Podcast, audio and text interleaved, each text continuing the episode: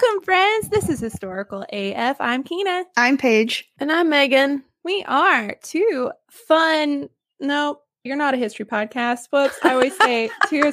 I am a historian. No. what do I even say? It's only been a week. God damn it, Kina. We are a historian and some special guests delivering you the eerie and historical nuggets you never knew you needed in your ear holes. This is Space History Part One. Yay! I know what I'm doing. Jesus Christ. It's like every time I take a week off, I forget how to talk. it's fine. Thank you guys so much for joining me. I'm super excited because we've had Megan on the podcast before, but we've never had Paige on. Yay! Yay! Her sister is here. Oh, I'm so excited. Although yep. I cheated, I got to meet you first because I was on your guys' podcast. Yeah. Yeah.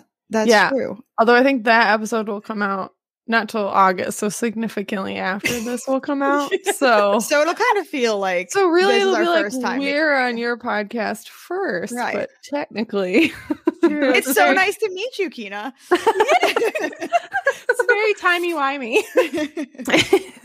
it is so nice to meet you. So, tell everybody a little about yourself. All right. So, like Kina already said, I am the second half of the Spooky Science Sisters, and I mean, just a little bit about me. I guess I, I studied chemistry, so that's kind of the science part of myself. You know, my career, I'm a quality chemist slash environmental health and safety specialist. Growing up, I was always really into scary movies and Halloween and all that fun stuff. And the paranormal kind of just fits right on in there. And so that's how we got here. Megan was like, Hey, let's do this podcast about some creepy stuff. And I was like, Yeah, okay. Uh, and let's add some science in there. There it is. Yeah. Well, and Paige got me hooked on true crime podcast years ago. And then I was like, No, let's do a paranormal one. no, it's so much fun. I just absolutely love combining that with science. I just dig it so much.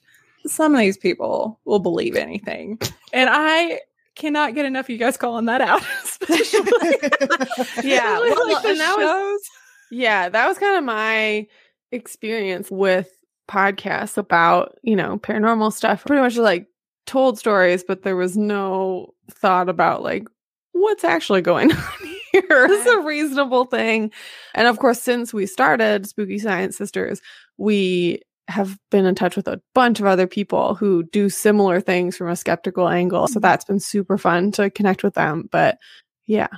Yeah, it, admittedly, I don't think I had listened to but one paranormal podcast until we started this because I was like strictly true crime. so this has just introduced me to like a whole new world. a whole new world. it's fine. That's Paige. I can pretty much just be like, "Hey, are you up for this?" And she'll be like, "Yes." I'll try anything at least one time. That's how I ended up here. now I'm like, "Hey, oh, you're stuck it. with me." I have noticed just by having so many guests on here that there's always the person that's like, "We're going to do a podcast," and then the co-host is like, "All right, just like, yeah. I'm here for the ride." sure. Two personalities that come together to make the perfect podcast. it's super fun to have you guys on. What has been your favorite paranormal topic that you've covered? Is there one thing in particular? Do you like cryptids or aliens? You know, because this is a space episode. I have really loved the alien stuff that we have done. I think my favorite stuff, though, has been talking to people who are skeptics, but who also have been involved with the ghost hunting community and doing like debunking of various haunting things and yeah, making them listen to a bunch of like really terrible EVPs and everything. yeah, that's been a ton of fun. yeah. so I love that. That's probably my favorite stuff that we've done. I don't know. What do you think, Paige? I would agree. I think the ghost hunting, some of the ghost hunting stuff has been some of my favorite, but I have gotten oddly excited about cryptids. Like I didn't realize that that was something I was going to get excited about, but surprise! But you. I have. yeah, we always say that our scariest episode was the boogeyman episode. So yeah. Ooh. So if you want to be like creeped out, then that's the one.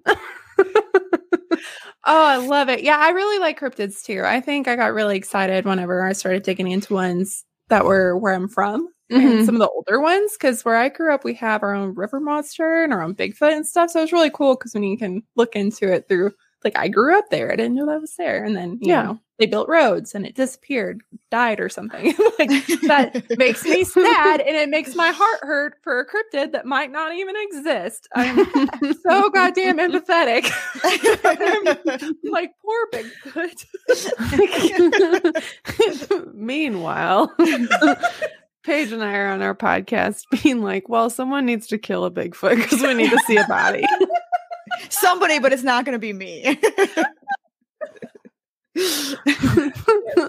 so anyway. Oh, Yeah.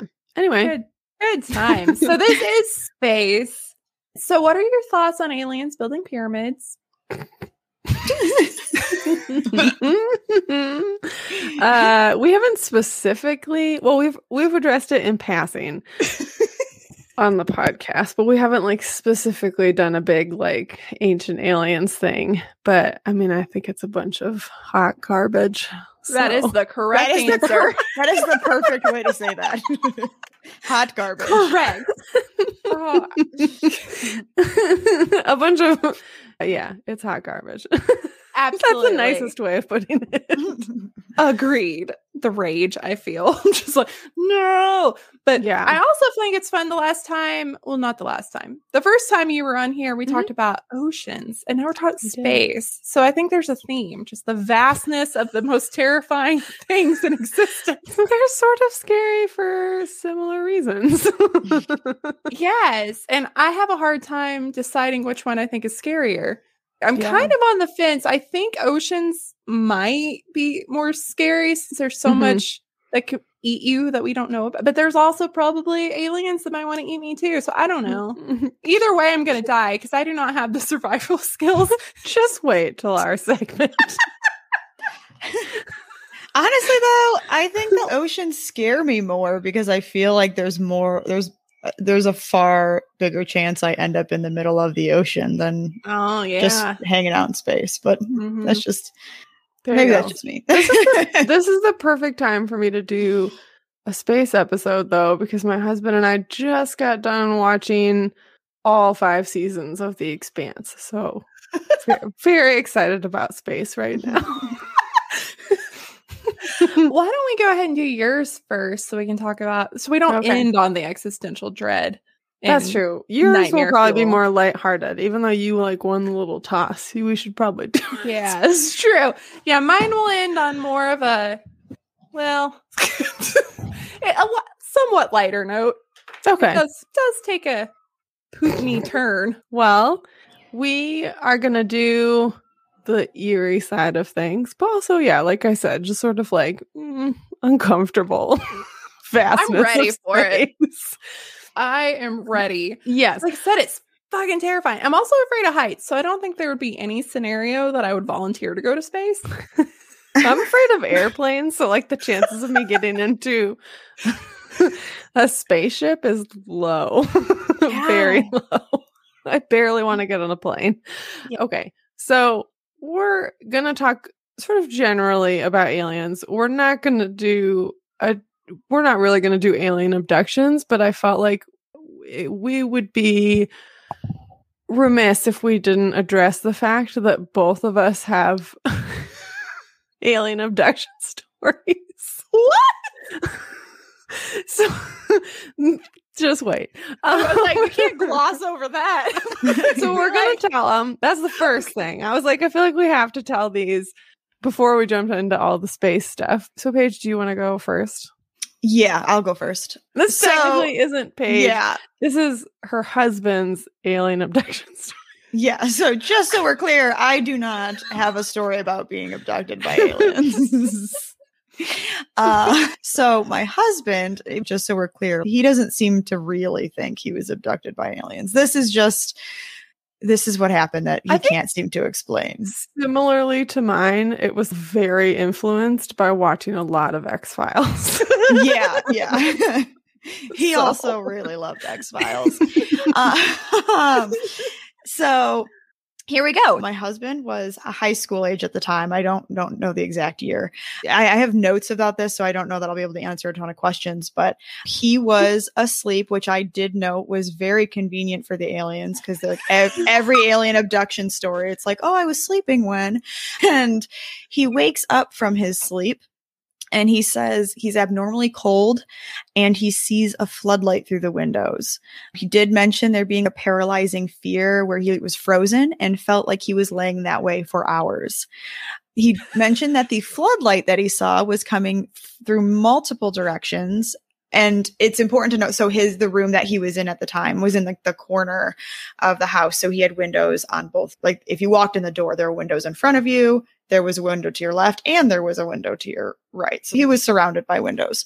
So when he was finally able to move, he said the lights were gone, but all of the sheets and blankets were off of the bed on the other side of the room. Oh. All of the screens on the windows were removed. Oh, no. And all the windows were lo- closed and locked. So, like, the screens had been removed from the outside and everything had been closed and locked back up. I mean, the base that's like the that's pretty much the story. He did say that he didn't remember any little green men, no figures. He mostly just remembered being very uncomfortable and having that paralyzing fear. And he also did mention that he's never suffered, or he at least like has never been diagnosed with like you know, sleep apnea. He's never suffered from sleep paralysis. He's never been known to sleepwalk. I have been with him for 10 years and I can tell you I've never seen any of those things happen. So that's the story. wow, that was gonna be my my question: sleep paralysis. But wow, I mean, it pretty cla- like we've done an alien abduction episode, and it pretty classically sounds like it was like a sleep paralysis yeah. episode. It definitely like, does. Yeah, and like maybe and like, it was like a one time thing. Yeah, and that there are a lot of alien abduction stories that are very similar that are like it's sleep paralysis.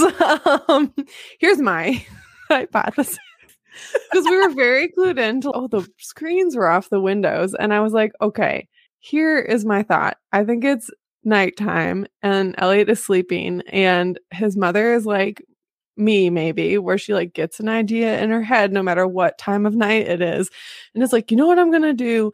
I'm gonna take the screens off and i'm gonna clean the windows and so she goes outside and like turns on her headlights on her car and like goes around and does this, but it sort of half wakes Elliot up and he thinks like, I'm getting abducted. you know, that that checks out because one time my mom was on some new medication or something and she woke me and my sister up with a flashlight. She was in her closets cleaning at like oh three in the morning. So I well, mean that sounds normal to me. there you go yeah, I mean, alternatively, at some point during the day, she had taken the screens yes. off, and he just didn't mm-hmm. notice. No, didn't notice. Yeah, yeah. why and, would you notice? You know? right, right, right, Yeah, until something weird happened, and then it was mm-hmm. like, oh, that's bizarre. Okay, so that is aliens. that does sound like almost every alien reenactment from the 90s, early 2000s show ever. Yeah. You know, because they always yeah. show people in bed and the light flashes, but usually see like the black outline of the alien walking towards yeah. you. Yeah, right. Right. I really felt so. like from the amount that I saw that on TV, I thought that was a real threat for a long time. I was just yeah. sure I was going to see an alien at some yeah. Well, that informs my story. So. so this is actually Megan's. This story. is actually me, which I fully know that like it was not but it was seventh grade mm-hmm. and we were visiting my aunt and uncle and i was stuck sleeping on their couch in their living room because you know they just didn't have enough guest rooms for their kids plus my parents plus everybody else. And i must have been like i was either up late reading or i was i don't know i up late watching tv or something. That's the part that's blurry like was i asleep when this happened or was i was like about to fall asleep Either way, I see like you see like headlights pass in front of your house through the windows. So I like saw something like that and heard sort of a weird noise and then heard something fly over the house. And oh. their oh. house butted up to a cornfield at that time. So this thing flies way out over the cornfield. And to me, it seemed like it happened so fast.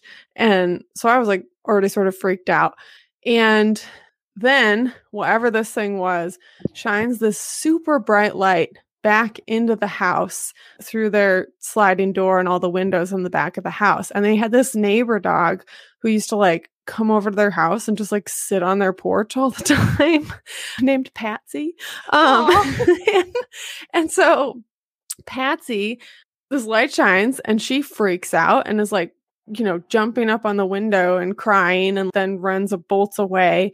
And I'm just sitting there like, holy shit, I'm about to be abducted like the fucking X Files. like, that's what is happening right now. And then, whatever it was, the light went away, it flew off. And I was totally freaked out. Freaked out enough that I woke my mom up and I was like, I think I just saw aliens. what did she say? What did she say? And so she came out, like, because she could tell that I was actually scared of whatever had happened and we listened for a while and kind of saw some more lights pass near the house and it did like at that point it definitely sounded like there was a helicopter in the area so it must have been that it was a helicopter searching for someone or something. I don't know if at the time they had stuff that could sense heat or they saw the dog on whatever sensors they had or video they had and you know, shined the light back at the house to make sure it wasn't whatever they were looking for, which is potentially scarier. But, yeah. but yeah. Was it by chance close to a prison? Because where I'm from, we had a prison and sometimes they'd get out and they would do that. I don't think that they're near any big prison complexes. So I don't know for sure, but yeah. But again though, like if it if it was some sort of like escaped criminal it's like, or Bigfoot. or Bigfoot. but neither neither Patsy or I appreciated the experience. I absolutely love that your first thought was like, I'm about to get X filed. yeah. I was pretty sure that was what was happening. okay, that is our very long introduction into talking about aliens. that is incredible. I thought aliens was going to be more of an issue mm-hmm. in the 90s because mm-hmm. of X Files, and I mm-hmm. didn't. But my mom actually had a couple experiences of just oh. seeing things in the middle of nowhere, Arkansas. Which again, why would aliens be there? But that's one other thing. and another would, thing. She would say they would see him like zip up to the mountain near where all the radio uh, towers were, and then oh. it would take oh. off, and then you would see like military jets chasing it, but they couldn't catch it. And she said that happened several times. I'm like, well, that's kind of creepy, but that's like an amazing story. yeah, but like, why Arkansas? Why North Arkansas? There's literally no one there. Unclear. yeah, my town had 416 people in it. Why? You know, you could go to Paris, aliens. Why would you go to freaking Norfork? Anywho, continue. so, Paige, do you want to jump into to aliens in space? yeah. The first thing we, we had a couple things we kind of wanted to cover, I guess, before we like really jump into, I guess, some of like the more eerie topics. And the first thing is that we we want to make this distinction that UFOs do not equal aliens. Mm. we we know that UFOs exist. There are plenty of things that have been seen in the sky that we cannot or have not identified. However, that does not mean that we think aliens are coming here and visiting us using these said UFOs. So there are some legitimate scientific enterprises that have or that are looking into are looking for the existence of aliens. The first one and we'll touch on this one a little bit more as we go through this but the first one's seti or search for extraterrestrial extraterrestrial intelligence. um, and this is a nonprofit that's made up of three centers that are focused on the study of life in the universe, astronomy, and astrobiology. And then there's the Public Outreach Center. Like I said, we'll talk more about them throughout this.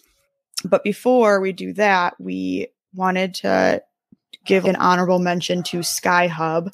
We actually spoke with the chair of their science advisory board on one of our episodes.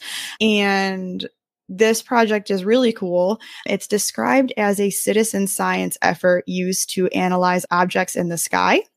And they utilize a microcomputer, sensors, and a software that's free to everybody. And you can build a tracker and then it tracks what's in the sky. So anything like a bird, a plane, any other objects, whether it's a UFO, any of that. And literally anybody can put one together and set it up in their backyard. Just butting in, sorry, Paige. No, Um, but yeah, the idea with it is like it's not necessarily like the whole purpose isn't to look for UFOs, it's just to track what's in the sky. The technology itself is like the, you know, the sensors and the the setup to to track stuff, but also like the machine learning algorithm or whatever that they are employing. They've, you know, said like, oh, people could set it up for bird watching or whatever. But like, yes, one of the things it could do technically is, yeah, identify UFOs. So Oh, There It's really cool. super cool. yeah. And I also wanted to butt in and say that SETI and Sky Hub are not the only two organizations that like are looking into the existence of aliens, but they're the only two that we've really found that go about it in a reasonably scientific way. Right. so most of the scientific effort in the field is going towards understanding the origins of life on our own planet and specifically organisms that can't transmit any sort of signal or do any sort of interstellar travel. This includes things like microbes and extremophiles. We want to understand how life started on Earth first so we know what signatures to look for on other planets and as this would be, you know, most likely the type of life that we would find hmm. Very sciency. So I'm sorry, Kina. Um, No, I love science. yeah. So whole point being why we mention UFOs and, you know, tell our silly stories. It's unlikely if you're thinking about aliens in space that UFOs are going to be how we find aliens. Most likely we find a microorganism on another planet or on a moon. More likely some intel- uh, intelligent, intelligent, Intelligent aliens. the hills have transferred to you. more likely an intelligent alien civilization that had advanced technology would take the safer and faster route of reaching out to us by sending some sort of radio signal. Oh my god, I can't. I can't. Well, at least I'm not the only one. I can't. Sending I have such good notes written out and I'm just like I'm just faster. Why? Okay. it was the story of my life. a radio signal before they would take some sort of risk of visiting us. And mm-hmm. I mean, really, radio signals are what SETI is scanning for Mhm. as sort of the main focus of their research. So, a little bit about radio history. Yes. so, yeah, so radio has been around for a while, but it's a very simple technology and radio waves travel at the speed of light. So that makes it easy to communicate over large distances. So if you're talking about, you know, the most likely form of interstellar alien communication, that's probably what it's going to be. That said, in all of human history, we've had radio communication for about a hundred years. And for, I mean, a while now, it's becoming less and less prevalent as we rely on other forms of long distance communication. So, point being, there may be alien civilizations that used to communicate by radio like us, but did so a long time ago. And because of that, we'd never hear from them. Like, we just, there are no radio signals that they're sending out anymore. So, meaning our chance of hearing a stray radio signal that escaped into space or even having one broadcasted is low. And because we don't use radio as much anymore, other civilizations might not hear us either. So, it's like a weird, it's weird. No, that makes perfect it freaks sense. me I, out. I've never thought of it, but yeah, it makes perfect sense. yeah. What was that movie Contact? That's what happened. They sent the radio thing. But yeah, Yeah. you're right. Nobody uses that anymore. And if we don't use it, then somebody way more advanced than us obviously doesn't either. Right. Yeah. Yeah. And if you think about human technology, a lot of people will say, like, oh, and we have flight. Like, that's sort of the beginning of like modern technology. And that's only been like a little over a hundred years. You're a historian. a little over a hundred years. So it's like that's sort of the start of real technology. And obviously, like, we've come super far since then, Mhm. but you give another civilization 10,000 more years or a million more years and what they're doing might not even seem like anything like what we're doing anymore. So anyway, the other thing about radio waves and finding aliens is that the sun and stars and planets all emit radio waves naturally. So SETI who are scanning for extraterrestrial signals have to filter through a ton of noise. And I thought it was super fascinating that 10 10 to 20% of the static that you hear on just like a a blank radio station or yeah, part of the dial where there's no station is actually cosmic noise. That's also one of my favorite yeah. What? Which is so cool. Part of what you're hearing is just space noise, which is awesome. and the other thing about SETI finding aliens is like, okay, well, they have to have their telescopes pointed in the right direction at the right time. Mm-hmm. So the search for aliens is difficult tedious for a lot of reasons. Movies make it sound so simple. They do, don't they? Mhm. They Yeah. just show up. yeah, like just show up and it's like, hey. Something else very eerie about space is how gigantic it is. And like Megan says, it literally hurts her brain. It freaks her out big. Uh, So, the closest star to our sun, which is Proxima Centauri, is four light years away, meaning light takes four years to reach us. And even our fastest spacecraft would take more than 70,000 years to get there. The universe has been around for 14 billion years. It's old. And you had put on here, I think that there are over a billion trillion stars. And I had read that it could be up to 1 trillion trillion stars, which would be a one followed by 24 zeros. That is Yeah. so many stars. That is so, so, many hard stars. to even comprehend. I, right, right. Yeah. I had to look up what that number. I mean, I, I had to, I had to actually see the number and then Yeah. think like, I mean, it is it's it is eerie. Right. It's just like I can't I can't I can't think about how big that is. Like it just right. it's upsetting. And like the other thing the other thing that really freaks me out is like the fact that everything's moving away from everything else. Like the universe is expanding and I just I really worry about that. Which makes no sense. But I do. does that keep you, does it keep you up at night? Sometimes. That's why you can't think about it. You'll never sleep again. but it really makes me uncomfortable. So I am very excited about this part. So scientists have proposed that things like weird dimming of a star or an interstellar asteroid could be attributed to aliens.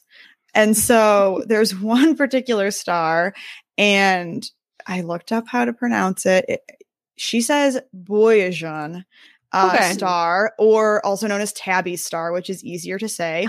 uh, um, Tabby Miss- star. Like the cat. yes, mysteriously and sporadically dimmed. And it was discovered, well, it was found initially by a planet hunting Kepler space telescope. They have several, I guess, like different times where they've seen it dim. Once in 2009, they saw it again in 2011, and, and yet again in 2013. But it was actually a group of citizen scientists that they called the planet hunters who actually like looked at the data and actually discovered Planet hunters. I know, right? jealous that I'm not a part of that group. not that I'm at all qualified, but like I want to be a planet. I want to be a planet hunter. they um, definitely make t-shirts. they're the ones who actually discovered that this like weird dimming had happened. And it is normal to see like some regular dips or some regular dimming. And it's specifically common to see it based off of like where the telescope is located. If planets pass by a star, yeah. then it would, you know, dip during that time. But this particular star was dipping. And if you look at like the, the graph trends they have, it's like very different than all the other ones. It's kind of all over the place.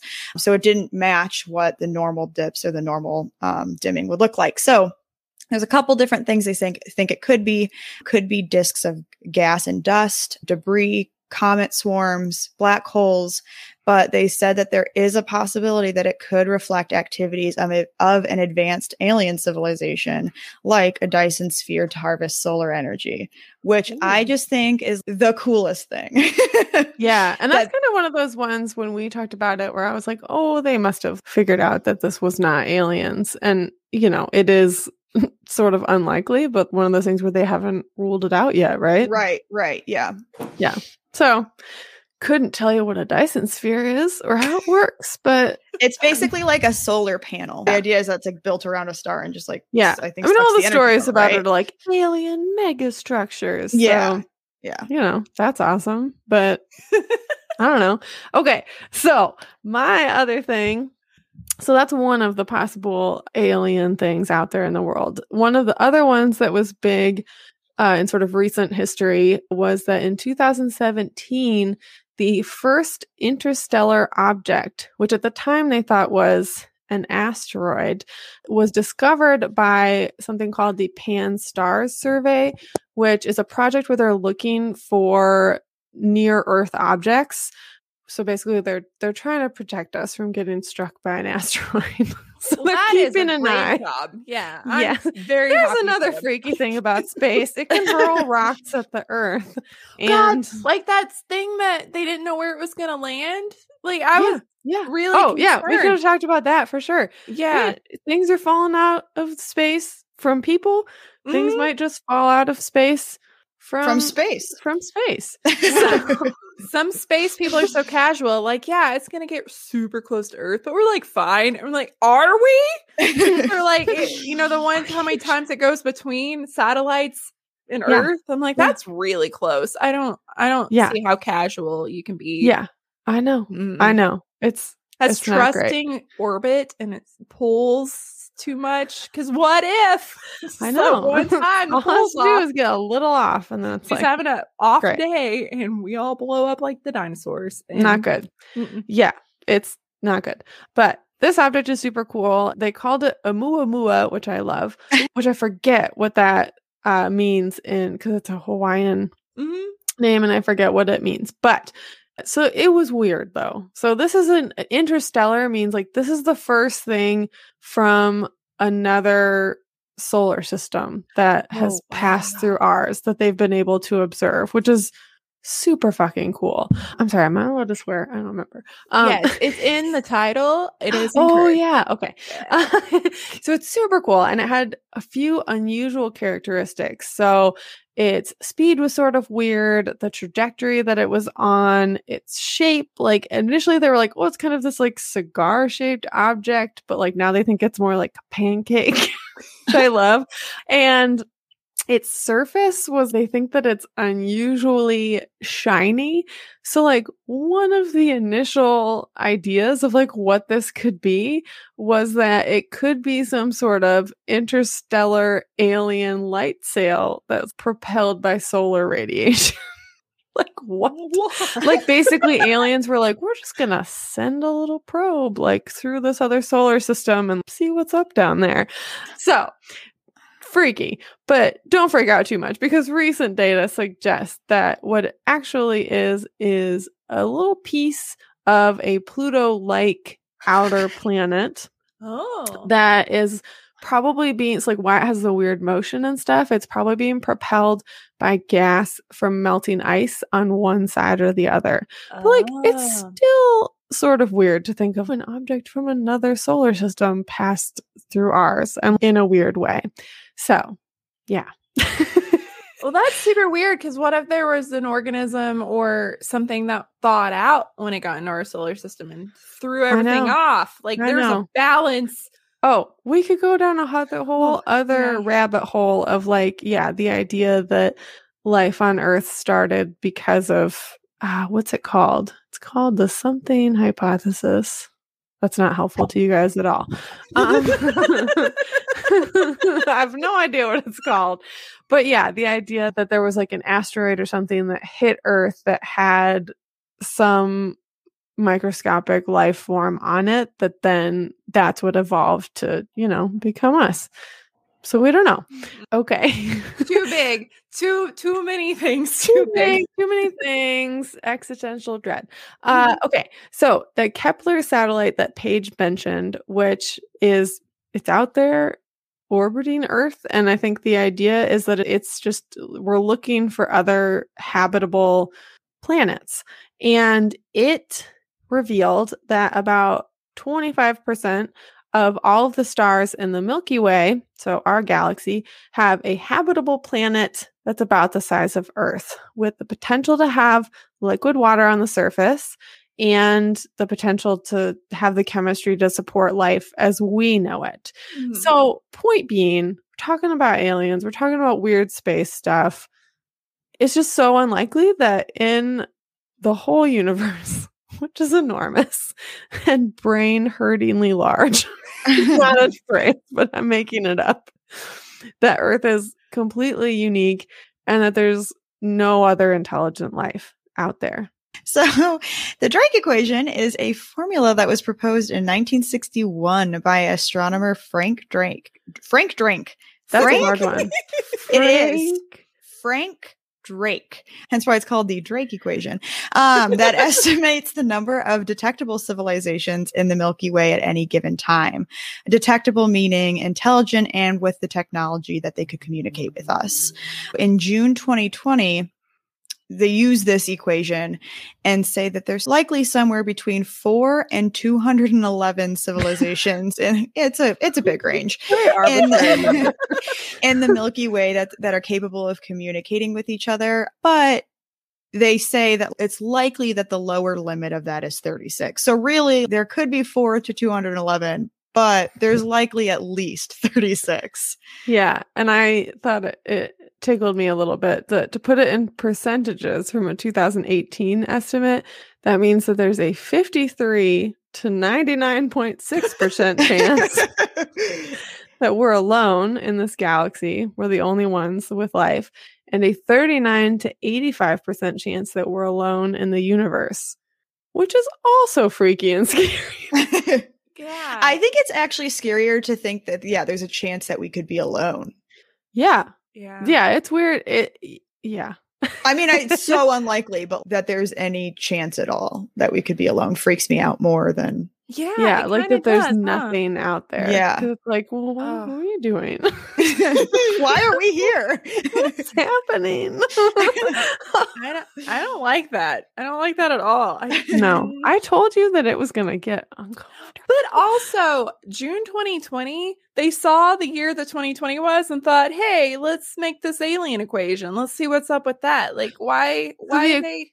The Oh, no, equation's been around since 1961. yeah, they, They just, just- they just oh, used okay. it again in 2020. Yeah. Okay, it just seems Yeah. like tempting the fates. yeah, really being like, nah, there's pretty low chance that there's aliens in this galaxy, and like saying that in 2020, and then they like roll up, like, what up? Independence style, blow you up. That's exactly how it would go. Um, fate. Okay, so on the other side of this is something called the Fermi paradox or Fermi paradox. I'm not 100% sure how to pronounce it, but the story goes that a physicist at Los Alamos National Lab, which is, I guess, side history fact, is where they made the atomic bomb that they dropped on Japan. So that's where the Manhattan Project was. But anyway, a physicist there named Enrico Fermi was having lunch with his colleagues one day and he exclaimed, Where is everybody? referring to the lack of evidence for life elsewhere in the universe. So they named this paradox after him, the Fermi paradox, which is that there's a high probability that life exists elsewhere in the universe. Unlikely that we're you know, unique, including many intelligent civilizations. So he wonders, like, where are they? Like, why haven't we heard from any of them? because, like we were talking about before, some of them must be much further along than we are technology wise. So, like, you'd think mm-hmm. that they would be able to get in touch with us. So, again, one answer could be that we're looking for radio waves primarily, and we're just not hearing them because people aren't putting them out anymore. People, and when I say people, I mean aliens. Um, so it doesn't make any sense. The little uh, finger quotes when you're like people. um, other idea that I came across today, which makes me very uncomfortable. I'm so excited about this one. no, no one should, no one should be excited. So, so this is the idea of the dark forest. Oh no, I don't. it's, just, it's not great. Okay, so this was an idea regarding the Fermi paradox that was proposed in a sci-fi novel called The Dark Forest, and it suggests that any intelligent civilization that makes itself known broadly, like to other civilizations, is always wiped out by another. That there's some other civilization that's going around and wiping the others out. And that many may be staying silent for the fear of being wiped out themselves. So, like, basically, we're all competing for the same resources. So, it makes sense that if you have the power to go, like, get rid of one of these other civilizations, then great, you get what they have.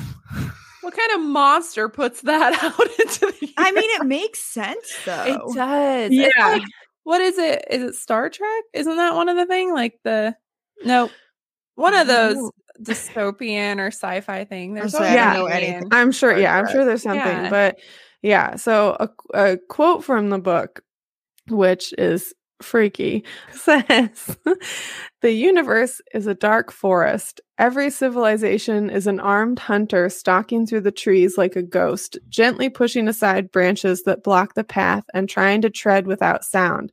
Even breathing is done with care. The hunter has to be careful because everywhere in the forest are stealthy hunters like him. If he finds other life, another hunter, an angel, or a demon, a delicate infant or a tottering old man, a fairy or demigod, there's only one thing he can do open fire and eliminate them. In this forest, hell is other people, an eternal threat that any life that exposes its own existence will be swiftly wiped out. This is the picture of cosmic civilization. It's the explanation for the Fermi paradox. Oh, I don't like that. I guess it just feels like right to me though. Yeah, it's the it's the cynical view of like we're not hearing from anybody because everyone's like, no, shh, shut up, you guys. so my god, that got dark. Like we're in hell. so I told you that, you know. and then I'm gonna leave you with another or my my final note. Oh good. We'll be on appreciating okay. life on Earth, but in a sad way. so this is a Carl Sagan quote from his 1990 Pale Blue Dot speech. And he says, In all this vastness, there is no hint that help will come from elsewhere to save us from ourselves. The earth is the only world known so far to harbor life. The earth is where we make our stand. oh, good. A nice, swift reminder of global warming. Sorry. People are garbage. oh. Oh, yeah. I told you it was going to get really dark. I feel so much anxiety. Kina's like, why? Why did I invite them on here? Yay, science! Yay! Science. Maybe I'm the messed up one by just thinking this is like cool and exciting and like is like, yeah. I'm like this is great. I mean, I guess it's likely that we will survive our lifetimes, but Right. yes, yeah, Yeah. I mean, that's that's a plus. yeah. Maybe a few generations down the line, if you stumble upon this podcast, be like, "Fuck you guys." Like, I no longer have clean drinking water because you guys are disgusting. Yeah. Uh, So anyway, you know, space is really big and freaky, and there are a lot of weird ideas that have been proposed over time about what's going on out there. it's So true. It is enormous, and like Yeah. you said, it is brain shattering to try to grasp how large it is. Even just our solar system and Right. our galaxy is just so Right. hard to comprehend. I can't even. It's like that scene in Men in Black where we're like a marble in the pocket of that alien in that locker. Like I think about that all the time. yeah, I think about that a lot too, and I think like you know that could be right. It makes sense to me. Like, Men in Black makes so much sense to me. Obviously, Obviously. so yeah, I'm unclear Yeah. how much of that was history and how much was science, but we're here. Do you ever think that what if sci-fi, like books and movies, what if it's the truth, but they put it out there like it's not the truth, so that we oh, I thought about this. contemplate it that it's real. Yeah, I've that is Yeah. me. That's what I think about. Yeah. Well, here, I mean, that's the thing is like what we've learned about all the different vampire and werewolf and all these stories throughout time. It's a reflection of whatever, you know, society is worrying about at the time. So, so you know, makes That's sense. True. That is very true. Yeah, because things like the um, oh, seances and all that stuff always corresponds with wars and when people are dying because people Yeah. contact. Yeah, a lot of a lot of things we don't understand do kind of correlate with. But I also think it's funny. I saw people talking about the whole alien thing because everything that's being released by the government being like, hey, you know, things are out there. And I remember in the 90s when technology was advancing so quickly, everybody was like, that's not, we didn't make that. That's totally aliens, like the stealth bomber. I know Mm-hmm. the first time I actually saw one, my mom was like, that's fucking alien. Like, no way we came up with that. They stole that from an alien. yeah. And I just remember being like, you're, you know, you're making alien shit. And now they're like, no, it's aliens. And everybody is like, no, you're making weapons. So it's done like a complete 180. And I just find it hilarious that now I'm Mhm. living, that I'm old enough to see two generations of thought.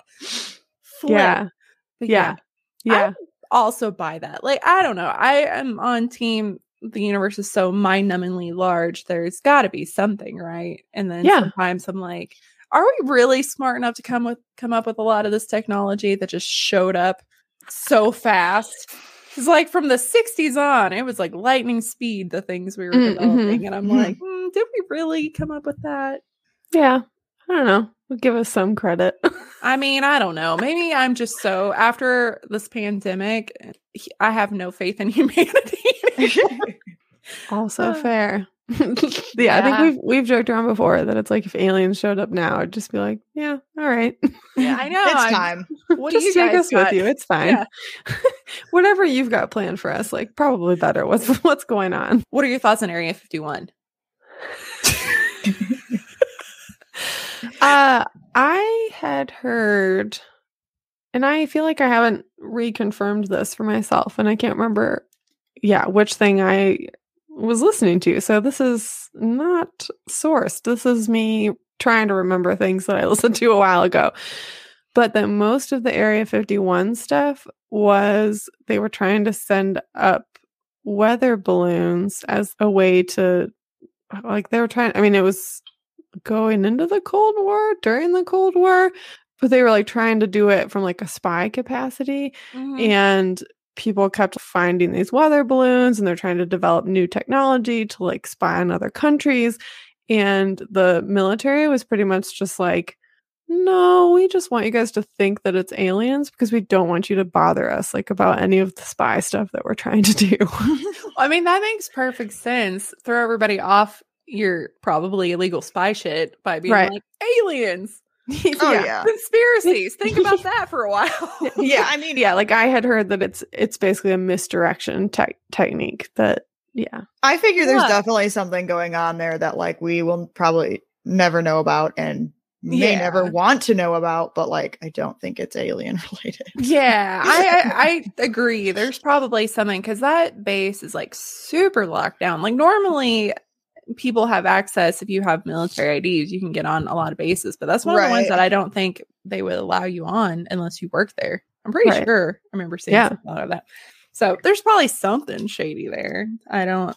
There you go. I don't think it's like again, you know, uh, Independence Day where they have a giant ship under there. But you know, I sometimes I think it's fun because, like I said, like I, the stealth bomber to me looks like a freaking alien ship. I'm Oh, like, for where sure. Did come up with that? But Yeah. Yeah. Well, and there's so much about the stuff, you know, going on right now of them saying that they're see- seeing various uh, UFOs or now they call them UAPs, but like whatever. Um,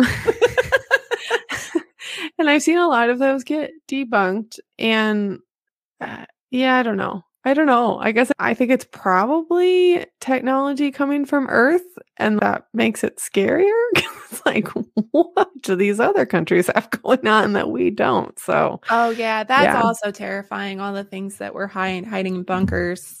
Right. And then what everybody else is doing to try to one up the things they think we have in our Right. bunker. yeah. That that gets that gets scary. But speaking of the Cold War, Yeah, in that was a Russia, great it segue was. Into Russian. Well, I have no idea what we're going to talk about. I'm very excited though. All right. So, have you ever heard of Valentina Tereshkova? No, Uh, no. Okay. I consider myself a fairly knowledgeable space nerd. I will never miss an opportunity to go to a space center or an exhibit or watch a show because, again, I'm terrified but intrigued. You know, I love Mhm, space. mhm, mhm.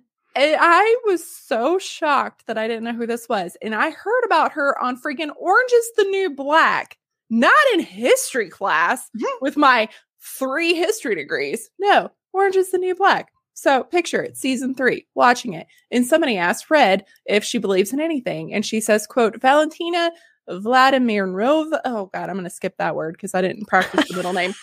Valentina Terskova. Her father drove a tractor, her mother worked in a textile plant, and she went up to outer space in a rocket ship, end quote. And that was it. And I was like, What? Is that a real person? And I went to the Google machine and I was like, Oh my God, mind blown. And then I had to keep this to myself because the podcast, I couldn't tell everybody about it because then it would ruin the surprise. so I've been suffering in silence until now. Right. And now I get to bless you all with all my knowledge. Yay. Yay! so not only did she go to space, she actually went two decades before Sally Ride. To put that in perspective.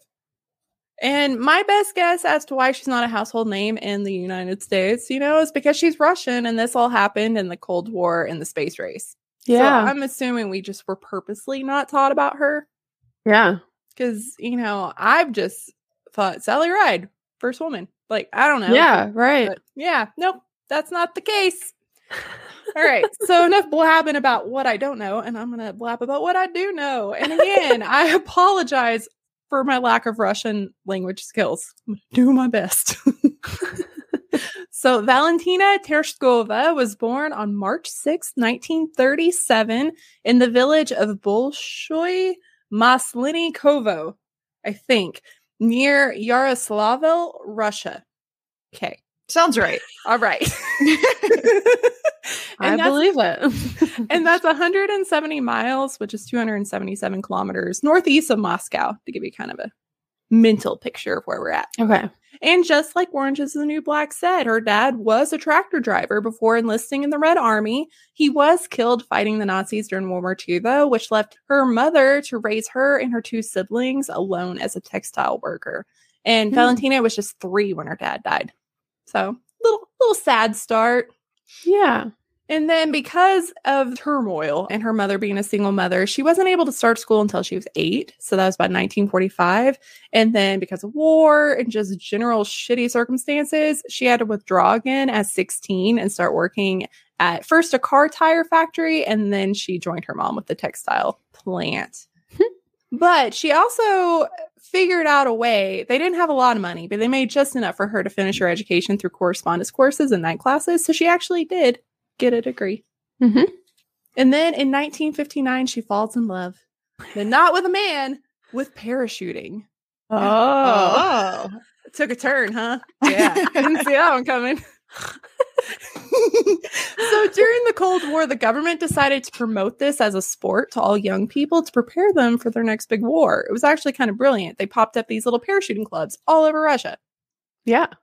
This Which was like totally a thing in Russia, by the way, during that time, because that's part of the whole, I mean, other spooky history thing, the Dyatlov Pass incident stuff, is like they were going out to get some sort of certification. Like, we're super awesome at hiking. So Mhm. I don't know. They wanted them to be like extreme. Yeah. And it was a way of being like, this is a hobby, but we're also kind of training you to be awesome soldiers. And Yes. Yeah. it was very subtle and it worked. so by 1961, she had parachuted more than 125 aircrafts. So she was just nailing it and she was getting really good at it. But she also was keeping a secret from her mom. oh my gosh. Imagine being like a parachuter all the time and being like, Where are you going? No, don't worry about it. I'm being safe, I promise. My mom would, my mom would have a heart attack. yeah, that's one of my uh no nos for my husband. He would like love to go skydiving, and I'm like, no, Yeah. not allowed.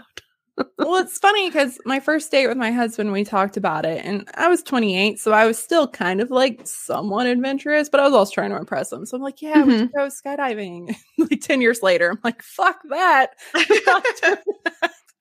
I value my life. My self preservation has increased dramatically. I'm not doing it. No. But he did it before he met me, so it's fine. He's got his experience.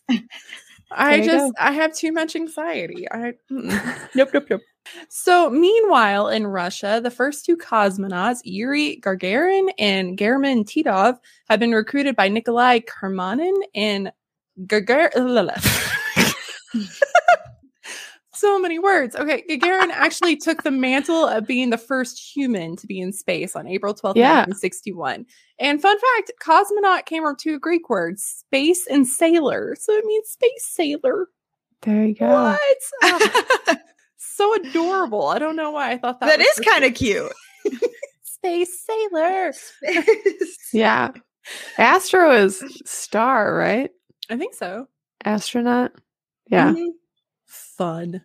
So when they got back, they travel around the world and they're flexing like, "Hey, I've been to space. You haven't." Huh? And then he noticed that everywhere they went, the press was asking, "So when are you going to send a woman to space?" And he was like, "Light bulb. We gotta get the women up in the space." So their idea, because Russia's really big on the propaganda and it's Cold War, and so they were like, "Well, let's get a woman in space before the U.S. even gets a man. That'll show them." So here launches the first idea of having the first female flight. Dinner time. Puppies. And the US had already made a super hard pass at the idea of having a woman in space. So, Of not course. so fun fact, and this is so fucked up. a grade school student, Linda Halpern, wrote a letter asking President Kennedy how she could become an astronaut. A little child being like, Oh, I want to go to the moon. Oh, Tell me, Mr. President, how can I do that? And then NASA crushed her little soul. And I have the actual letter here. Let pull this up. Okay. oh no. It's like, fuck you, NASA. Jesus. Okay. Uh, It says, Dear Ms. Halpern, President Kennedy has asked this office to thank you for your recent letter. Your willingness to serve your country as a volunteer woman astronaut is commendable. However, while many women are employed in the capacities in the space program, some of them in extremely important scientific posts, we have no present plans to employ women on space flights because of their degree of scientific and flight training and the physical characteristics which are required. We appreciate your interest in and the support of the nation's space program. Sincerely, O.B. Lloyd Jr., Director of the Public Services and Information. Wow. So- Essentially, you're a girl. No, yeah. sorry. Yeah. Don't dream too big, children. I know. John Glenn testified before Congress in favor of excluding women entirely from the space program, well, of course. saying, Are you Quote, serious? Yes, he said, quote, men go off and fight the wars and fly the planes. Women stay at home. It's a fact of social order. Uh, something I never thought I would say is "fuck you, John Glenn." Right? Testified. I don't care if you are a national hero. That's fucking shitty. yeah, I know. That really uh it made me a little angry too. yeah, like, not great. how much energy is it to shit on women, but also to take time out of your busy schedule as the first astronaut to go to Congress to be like, no, we should never let women do that. That's not a good idea. Not great. It just seems really rude and I don't like it. that is rude. I hate it. but the Kremlin saw women in space as a bomb propaganda move and they were in. they're just like, they're never going to miss out on an opportunity to be like, hey, America, we beat you at something.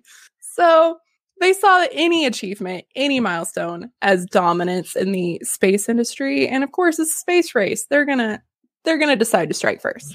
So when it was finally approved by Soviet leadership, more than 800 women applied for the job. 58 were formally considered, but only 23 candidates were selected for advanced medical screening in Moscow. And this is fun. The ideal female cosmonaut candidate was younger than 30, so I'm already out, yep. shorter than 5.5 feet, so Oh, out no. again, and no heavier than 154 pounds. So three strikes. I got nothing. I'm I'm so out. I'm, I'm a little hurt. Like I have no chance. Not that I want to go to space, but I at least Yeah. wanted the opportunity to say no. Yeah. You know, Paige, you're even too tall for it, right? what was it? You're even Five- too a five five five. five. Yeah, I had to, I couldn't remember if I was five four or five six. yeah, I'm too tall. I really had to think about it. and well, I'll get into it a little bit why this is important because they were small. The the little capsules that they were in. Yeah, yeah. Yeah, I'm a giant. I'm six feet. So I even I'm as a child, oh yay! So like I wasn't even allowed to be in like ball pits as a kid because they're like you're older than you say you are. So I've just always been just rejected because of my height that I hate. No. All right. So I I kicked out of ball.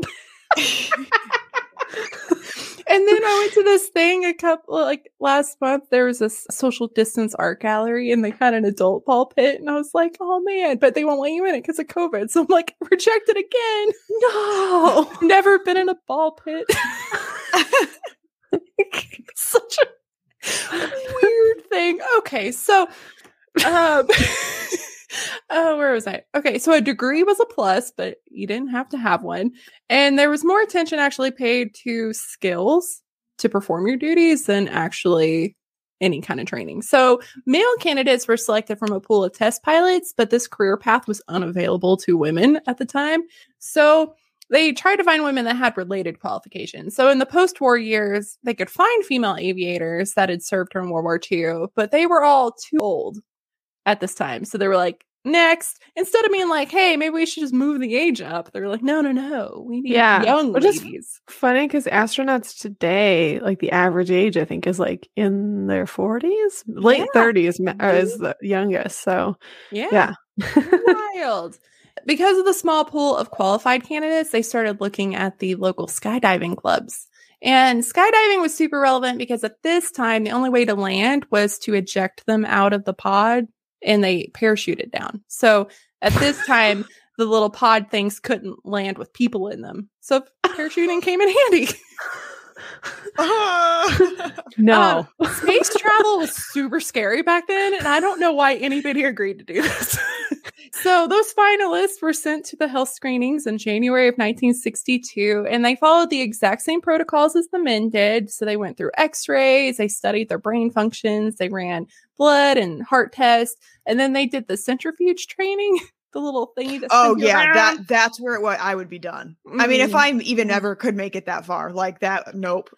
yeah, yeah. And they like a bunch of the women that made it this far talked about the pressure, but they're like, I'm tiny and that weight because it was like Mhm. a thousand pounds squishing you. Because Yeah. you know, 1960s, like this could not have been safe. Uh, so then they also put them through like the zero gravity simulations and all that. So out of all that, I think it was 58 is what I said, only five women were selected. And oh Lord, okay, I'm gonna try to do this. Okay, Zana Yorkina, maybe, kinda, I don't know. What is it Russian. in Russia?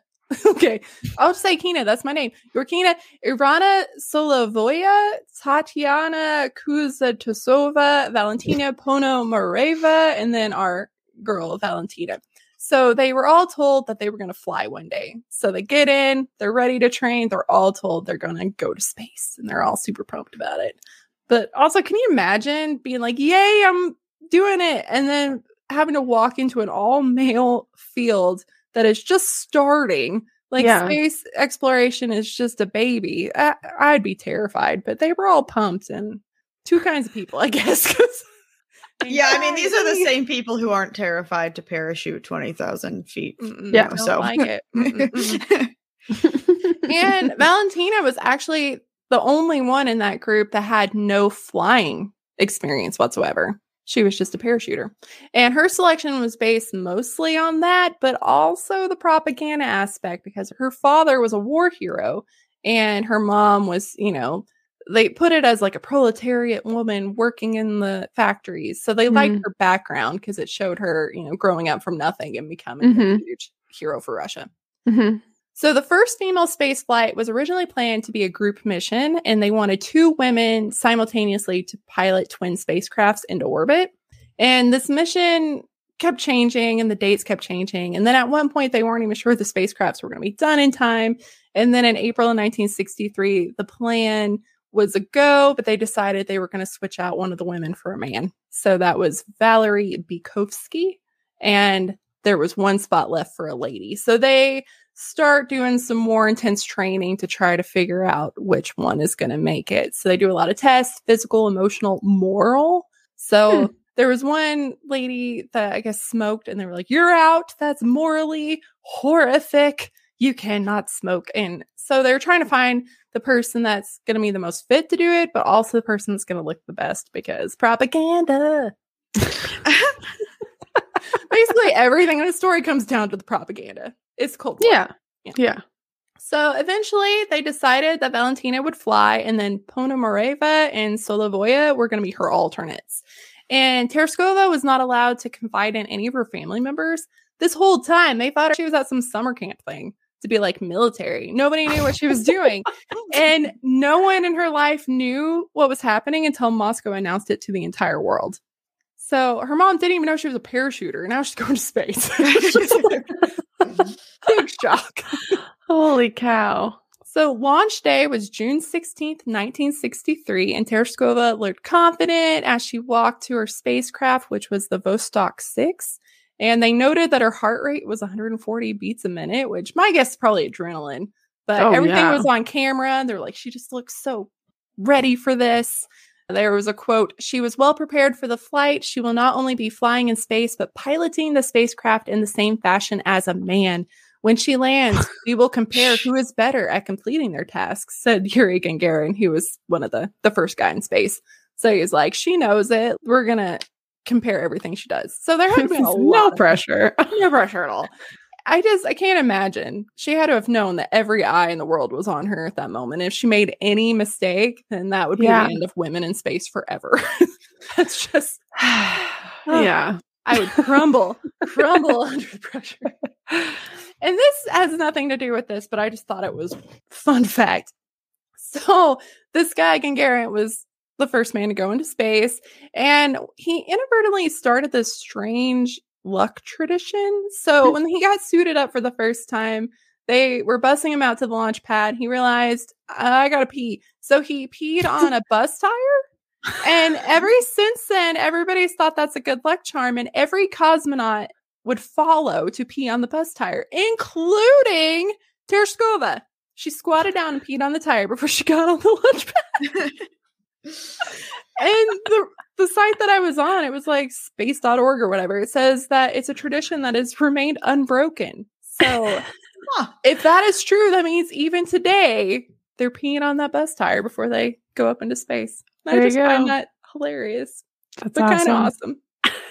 and she also chose her radio call sign to be Seagull. Oh. She's ready to roll. She got her call sign. She peed on a tire, and now she lifted off from Tir- Tyuratam Launch Center, and it remained in space for seventy point eight hours. That is Wow. a long time. That is forty eight times around the Earth.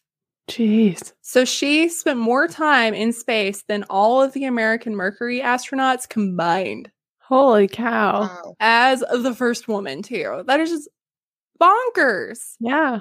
And this was a quote from her The light of the moon on the dark side of the earth was lovely. Zero G was pleasant, no problems. I enjoyed floating. Just okay. matter of fact. Her space flight was broadcasted on television and watched by citizens in the Soviet Union and Europe because Hmm. America was like, nope, we ain't doing that. And the mission was instrumental for acquiring more data on the medical studies on humans in spaceflight. And she also took photographs of the horizon that was later used to identify aerosol layers of the atmosphere. cool. Huge. Yeah. And I can't believe that I've never heard of her. Neither have I. Yeah, that's crazy. So the Vostok 6 re-entered the Earth's atmosphere on June 19th, and Tereshkova parachuted to the ground from 20,000 feet, and she landed safely, but the wind caught her, and she got a little bumps and bruises on the way down, but she was Oh, fine. Good. And she became the first woman in space, the first woman to orbit in space, the youngest woman ever to go to space, even to this day, because she was 26. That what I have done nothing. What have I, done with my life? I'm 36 and I have done nothing. I have a podcast. That's the crowning achievement. She, yeah, she just mic drops it at 26. What, I mean, mm-hmm. huh. But not everybody was happy with her Hmm. space flying. So, Soviet chief designer Sergei Korolev was reportedly unhappy with her performance and claimed she was, quote, on the edge of psychological instability, end quote, during her flight. oh gosh, here we go. Hysterical was thrown around a lot. Some started a rumor that she had to be strapped in against her will. And all that seems to be a lot of negative propaganda because people didn't want women in space. Yeah. So it kind of depends on the sources you look at. Like at she was a parachuter. She wasn't afraid to hide. She wasn't afraid of any of that. She was Yeah. down. So and it doesn't seem like you go through eight months of intense training of being tortured at zero G to be like, no, I don't want to do it. Yeah, really. It just doesn't. It doesn't check out to me. Mm-mm. And so throughout the duration of her flight, she kept telling mission control that she felt okay. By the third day in orbit, it became clear that she was trying to hide her exhaustion. But again, she's a woman who knows she's being judged under a microscope. Any sign of being tired would be seen as women are too weak to be in space. Mhm. right. So of course she was going to hide that. Mhm. And she unexpectedly fell asleep and missed one call from Earth. And they were like, oh no, she failed the mission. She didn't do what she was supposed to, which is bullshit. She did. And she felt constantly nauseous. She vomited a couple of times, lost her appetite because probably the nausea. And Yeah. Some people said she failed to perform any of the scientific experiments, which is not true because she's noted as, you know, completing all these experiments in space. So that's bullshit too Yeah. for another thing, the capsule that they're in is two meters, which is six and a half feet. So that had to been miserable too. It had to been hot, cramped, just Yeah. gross. And of course, you're going to be nauseous. Yeah. Like, I just, mm-mm. they need to give her a little, little bit of a break.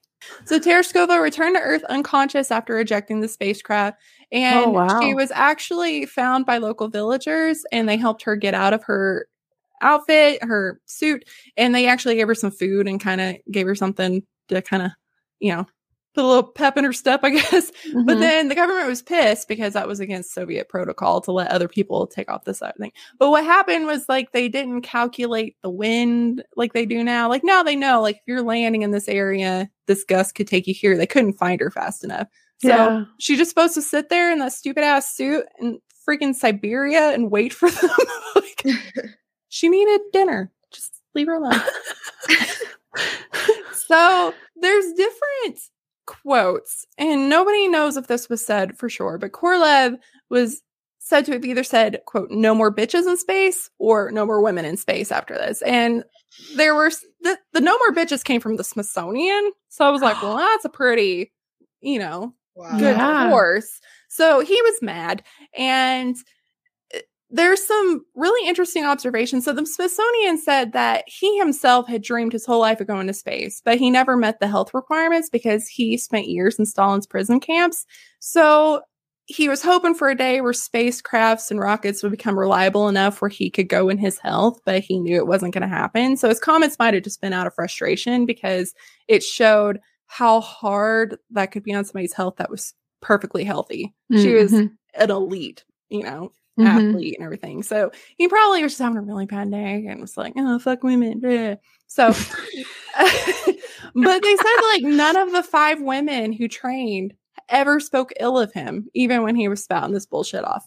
Hmm. So it kind of seems like maybe just a bad day. And her yeah. fellow trainees all came to her aid too, saying that they disagreed with any criticism. Valentina Ponomareva said, quote, I have no doubt she did all she needed to accomplish because we need to learn how a human being would feel in orbit. The first six cosmonauts didn't have any of the goals that would be important about this. All scientific experiments in orbit were also important, but they were not crucial. So they're like, even if she missed one, that wasn't the thing that she was supposed to be doing. That was an extra thing. Yeah. And then Valentina herself retorted, quote, I felt fine after 24 hours and I asked the state commission to prolong my stay in space to three days and I carried out the entire schedule. Could I have done that if I was half dead? it's always fun. And then interestingly, like the facts of this mission were actually classified for a really long time. Huh. And there were some things that happened that are super cool. So on the first day, the ship's autopilot mistakenly steered away from Earth, leaving her facing the prospect of being lost in space. No. That part's not cool. But the cool part is she said, quote, it was programmed to raise the orbit, she told reporters, but the new data I put in, it worked fine. Error was corrected. So immediately she put everything into manual, fixed the correction, and was safe. But she yeah. was told by the chief constructor Sergei Korolev to never speak of it because he didn't want people to think that his aircraft was faulty. Oh. So for 30 years, she had to keep the secret that she saved the mission when yeah. people are saying that she ruined it. I wouldn't have the patience or the self control to be like, fuck you. Yeah, really? You almost killed me. I saved it. No. so during reentry, the autopilot went out again, and that's why they didn't have communication, and that's why she ended up so far away and they couldn't find her. That was also his fault. But yeah, they were like, "Oh, you didn't land where you're supposed to." yeah, I didn't have autopilot, and there's a thing called wind. I hate how history treats women. It makes me so mad, so mm-hmm. mad. So, da, da, da, okay. There were some things that the other guy they were like, oh, he heard her crying. But then when they released all the classified stuff, they said that when their ships got close enough, they were singing songs, they were, hmm. you know, laughing, they're having a good time. So it seems like it was just a bunch of bullshit. Mm-hmm.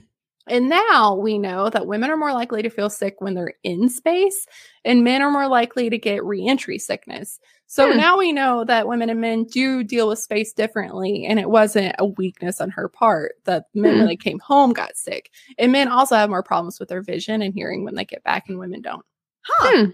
Yeah. Interesting. So, Weird. That was a, yeah, that was a new study I saw that's most recent that they've been studying the differences. Huh. Well, that was pretty cool because uh, she shouldn't get awesome. judged because fucking science. nothing wrong. so the rest of the female space unit continued to prepare for their next flight, trusting that Korolev's word that they'd all go to space. Another not so fun fact they were prohibited from getting pregnant during this time. And oh. Yorkina broke this agreement, and as a punishment, a military rank granted to all the female trainees after they graduated was taken from her. Like, how dare you get pregnant? Yeah. No more space travel for you. So Kamanin tried to talk Korolev into the idea of the female flight group, but essentially they've already done everything they need to do. They got the propaganda, they got the news, the press, the tours. They had no more value. So mm-hmm. ultimately, it was another 19 years before another woman went enter wow. outer space. And that was Svetlana Savitskaya. Hmm. Oh, Russian names are so cool, but really hard to say. so Korolev would die in 1966, and the next two years would bring the death of two more cosmonauts, one from a failed parachute and the other from a fatal crash during a routine training flight. Oh no. And all these incidents put a real big break on the whole space program. Yeah. And then the female unit was completely dismissed by 1969 and it wouldn't be reinstituted until 1980. Wow. Wow. That is just insane. After their dismissal from the space squad, each of the women received their own apartment from the government, which I guess is kind of nice. And every single one of them married a fellow cosmonaut. Hmm. So that's interesting too. I There you guess if you're working closely with these people, you know, and Yeah. you're not allowed to talk about what you're doing, you probably have no time to meet anybody else. Yeah. So Val applied to the new Soviet training program in 1978, but was denied because her age, even though she passed all the health tests and everything. So she tried desperately to go back to space. It just didn't. Yeah. just didn't happen. She married Andrea Nikolaev on November 3rd, 1963. He was the third cosmonaut to go to space. So that's kind Hmm. of cool. And Nikita Khrushchev, who was the leader of the Soviet Union, actually attended their wedding. So it was like a big celebrity, big deal. Jeez. like, no big deal. And then a year later, their daughter was born. And the cool thing about it is it was the first child ever where both parents had went to space. So That was cool. they kind of studied her a little, like medical interests, be like, is there any difference, whatever. And she actually grew up to become a doctor. So that was pretty Hmm. cool. And there you go. she eventually divorced that guy. They apparently hated each other. And then she she ended up marrying one of the doctors that was doing all her health tests later on. And then they Oh. were married till he died. There you go. After her mission, Valentina was asked what the Soviet Union could do for her. And she said, Hey, go find out where my dad died and put like a plaque there or something. So they actually went and put a monument in Finland. And Oh. she actually visited it quite often. Oh. So I thought that was kind of sweet. Yeah, really. Today, because she's still alive, I think this is the first person I've ever done that's still alive. Sweet. so if I butchered your stuff, I'm sorry. Okay. So she doesn't like to talk to the press very much, and she doesn't make that many public remarks. Little is known about her life except that she's involved with charities and supports a lot of orphanages, and she's really into politics. She's really into Oh. communism. And in one rare interview that was close to like the 50th anniversary of this whole thing, she said that Mars is her favorite planet and it's her dream to get there to learn if life has ever existed on Mars. And if it did, why did it disappear? And she's like, I don't care. I'm 70. I'm going. it was really cute. And then they asked her what she thought about travel to space, you know, like civilian people. And Uh-huh. she's like, I, I don't like that. Mm, we shouldn't do that. So I thought that was pretty funny. And she says she's very enthusiastic about space travel and hopes people continue to go, but she's very concerned about asteroids. and she said people shouldn't waste money on wars, but come together to discuss how to defend the world from threats like asteroids coming from outer space, which is a valid point. Yeah. You know? Yeah. I mean, we can't even come together to defend the world from a virus. So, not, it's not looking good. nope. Hmm. So again, she's really into the Communist Party. She represented the Soviet government on numerous occasions. They kind of paraded her around the world for a long time. She is the head of a lot of organizations and does a lot of work for women. Some of achievements include graduating with distinction from the Zhukovsky Military Air Academy, member of the World Peace Council in 1966, member of the Yuroslavo Supreme Soviet in 1967, member of the Council of Union of the Supreme Soviet. I don't know what any of this means, but it sounds impressive. 1966 to 1974, elected to the Presidium of the so- Supreme Soviet in 1974, Soviet representative to the UN Conference for the International Women's Year in Mexico City in 1975. In 1977, she earned a doctorate in aeronautical engineering. Hmm. That sounds really impressive.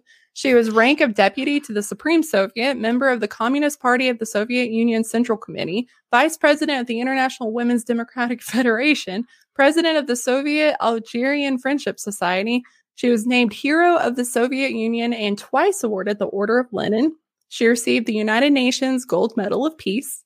She was honorarily inducted into the Air Force so she could join the Cosmonaut Corps, and she obtained the rank of Major General by her 1997 retirement. There's still more.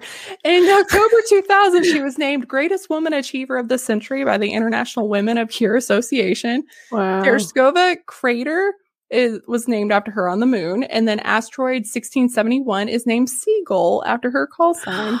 Oh, cool. Oh, She toured the world. She met Fidel Castro, Queen Elizabeth II. They were both pregnant at the time, so that's a little fun fact.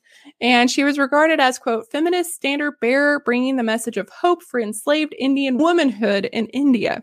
wow. She remains the only woman ever to have a solo space flight. So that's impressive. She was the youngest woman to this day to ever go to space. And at the opening ceremony of the 2014 Winter Olympics, she was the bearer of the Olympic flag and a torchbearer. Huh. So Well, I'm feeling that- very yeah. insignificant now.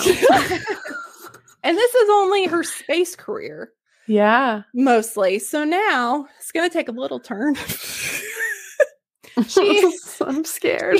she is still revered as a Russian heroine, and many of her countrymen, her importance in Russian history is second only to Yuri Gagarin, who was the first one. In 2011, she was elected to the National State Duma in the United Russia Party and then re- re-elected in 2016. But in 2013, there were two online petitions launched against her. One, because they wanted to name a street after her. That one's really nice. And the other was asking for one of her honor titles to be revoked because she was a staunch backer of Putin who had been a lawmaker in the lower chamber of parliament since 2011. And she introduced the amendment that allows Putin to ignore the current constitutional limits and run for president again in 2024. So Oh, she is the person that is essentially making sure that he will spend life in office. Wow. So Took a turn, right? yeah. she's all in on. yeah. So a lot of people applaud her. Yeah. Eh, But some people are accusing her of making sure he stays in power for life. And, Yeah. Yeah. yeah. So, so So some- she's complicated. she is a complicated woman. And I feel like she's always been super into politics. Like she, Yeah. Uh, but she's also been an instrument for propaganda her whole life. So I can't imagine. I, I mean, if that's all you've ever known. Right. Yeah, right. I- Huh. I- yeah, there was videos like her 70th birthday. She was invited to his house and he did this nice speech about her and stuff. But Wow. yeah. There you so, go. Yeah. So, you know, some people, which I also find interesting because a lot of time you don't see a whole lot on the internet about opposition to Putin. Mhm. So that was really interesting that they Mhm. kind of Yeah. went after her. But it had like Mhm. 80,000 signatures. Wow. was like, that's a lot. Yeah. You know, again, I'm incredibly ignorant about, you know, the status of Russia because Yeah. we don't really hear about it, a lot of it here. Right. For Yeah. the most part, it like it's not in our news. Mhm. And I think that's part of the whole censorship thing. Like they Yeah, don't let it come right. out. Right. So I was very interested to see the opposition to her for that. yeah. Yeah. Again, like she is a hero and she's got a stamp. She's got like all these exhibits and Yeah. in Europe they had exhibits in like England and stuff. So she's pretty well known in Europe from what it sounds like. But in the US, I have never heard of her. Hmm. Yeah. No, I Mm, yeah, no idea. But to be the I feel like youngest, I've. I feel like I. I think I've seen season three of Orange Is the New Black, and I have no memory of this being mentioned. No memory. yeah, it's just she seems incredible. I yeah, mean, for sure. That's awesome. yeah. I mean, again, I'm not judging her Russia politics. I don't know a whole lot about it, but again, took a little little turn, but still.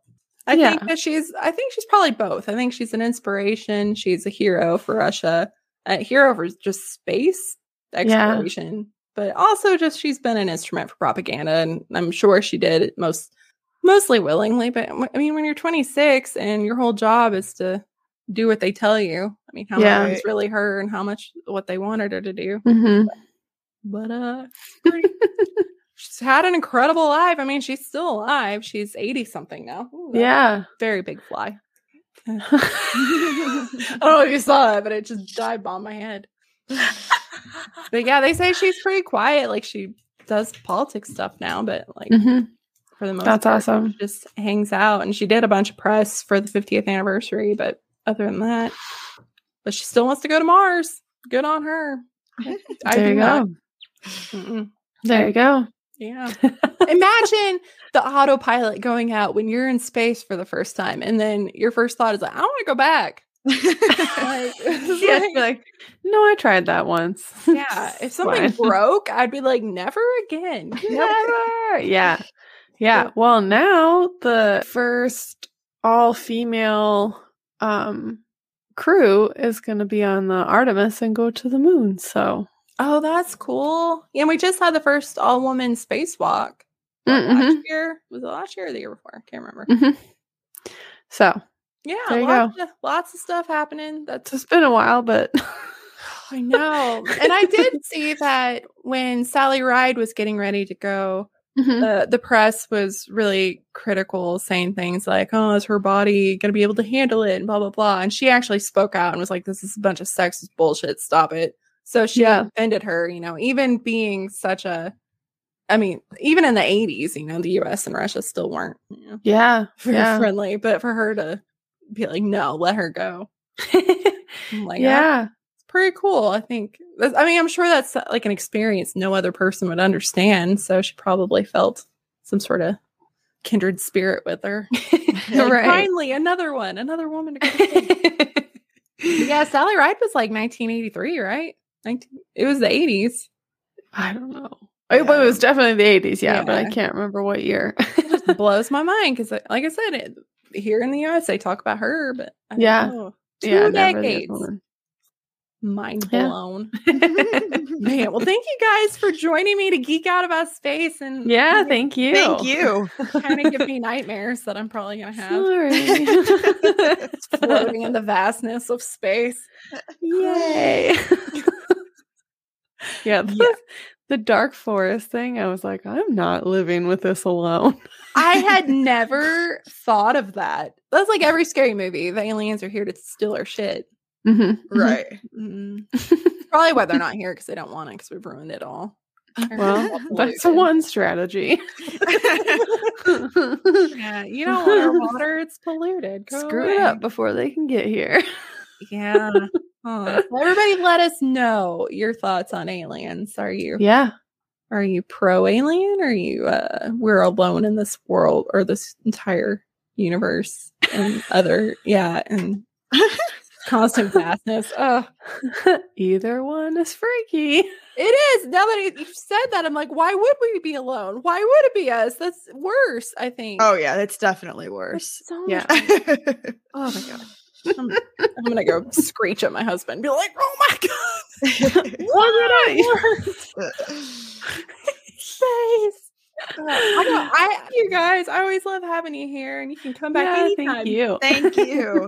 Right. I want to thank my guests again, Megan and Paige, for joining me for Space Part One. I had such an amazing time, even though you did fill me with a lot of anxiety and existential dread about the vastness of space and the idea that we might possibly be alone in this enormous, brain shatteringly large universe. So that's fun.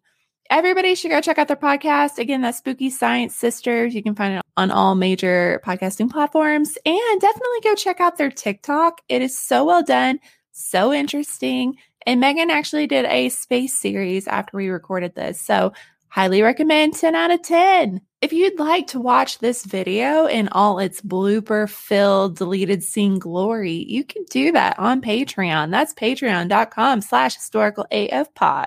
And there's a lot of really exciting things coming to Patreon. Like we're doing a Christmas in July gift exchange. You will get a Secret Santa situation and we've kept it under $30. It's always been so much fun. Highly recommend that it's available to all tiers. And also, I know I've mentioned it probably a thousand times that I bought a crown and then I bought another crown and I like wearing it because it makes me feel powerful. Well, and then a lot of other Patreon fans started getting them, and now a lot of us have them. So we're going to start doing a crowned tea party over Zoom at the end of the month. So it'll be the last Saturday, Sunday of the month. And we're going to do one in the morning and one at night. That way, Patreon fam in other countries can join because, you know, time zones and all that. So details are coming on which is which, which will be morning, which will be night. And all it is, we're just going to get dressed up, wear crowns, drink tea, and just hang out. It's going to be fun. I can't wait. And speaking of Patreon, I have some shout outs this week. First of all, I want to thank Casey for joining Patreon. You guys know her. She is one half of Encyclopedia Obscura. You know, at the end of that episode, I wasn't lying when I said that they're my new best friends. And I'm so excited that Casey has joined the fam. You are a delight. And I'm just so excited for the support. And I hope that you feel as supported, friend, because you are incredible and your podcast is incredible and everybody should go listen. And you know what? They're going to come back soon. Spoiler alert. And last but definitely not least, I want to shout out Megan P. Megan, thank you so much for joining the Patreon family. When you joined, you sent me the kindest, sweetest email, and I can't tell you how much that meant it's not a secret that I, I have been struggling, you know, losing Amber, who is a dear friend and a huge part of the Patreon, was really difficult. And then on top of that, there's just been a lot of extra stress in my life. And I have been getting discouraged. You know, I, I am a one woman show. You know, I, I do all the editing, I do all the social media, I do, you know, research and everything. And some days I feel really exhausted and then I feel really discouraged. And you sent an email that talked about how this podcast helped you get through some really bad days and it got your mind out of some dark places and it helped your mental health and that you've listened probably twice now to every episode and now you have all these fun facts you're telling people and it really just it meant so much to me I can't wait to get to know you more. And the fact that you have a fur baby named Google is the coolest fact ever. And now every time I say to the Google machine, I'm going to think you're your little, your fluffy boy. So if you'd like to join the Patreon fam and help support the podcast and keep this bad boy going, that is patreon.com slash historical AF pod. If you'd like to buy merch, that is shop.spreadshirt.com slash historical AF pod. And there is some specials coming up 15% this week, I believe. So definitely go check that out. You can follow the podcast on Facebook, Instagram, and Twitter at historical AF pod. And that's where a lot of the discounts and stuff will be announced. Also, if you'd like to follow me on the TikTok, it's at Keena Leanne on there. And finally, I need your stories for the next extra episode. So if you have a cool historical nugget you want to share, an experience on the eerie side, on the morbid side, on the weird, funny, you know the drill. Send that to historicalafpod at gmail.com. And again, if you have any business or podcast or you sell something, add that to your emails. That way I can shout you guys out and, you know, shamelessly plug you. That sounded weird. All right, my friends, thank you so much for listening. I will see you next week for Space Part 2 with special guest hashtag history. Okay, bye.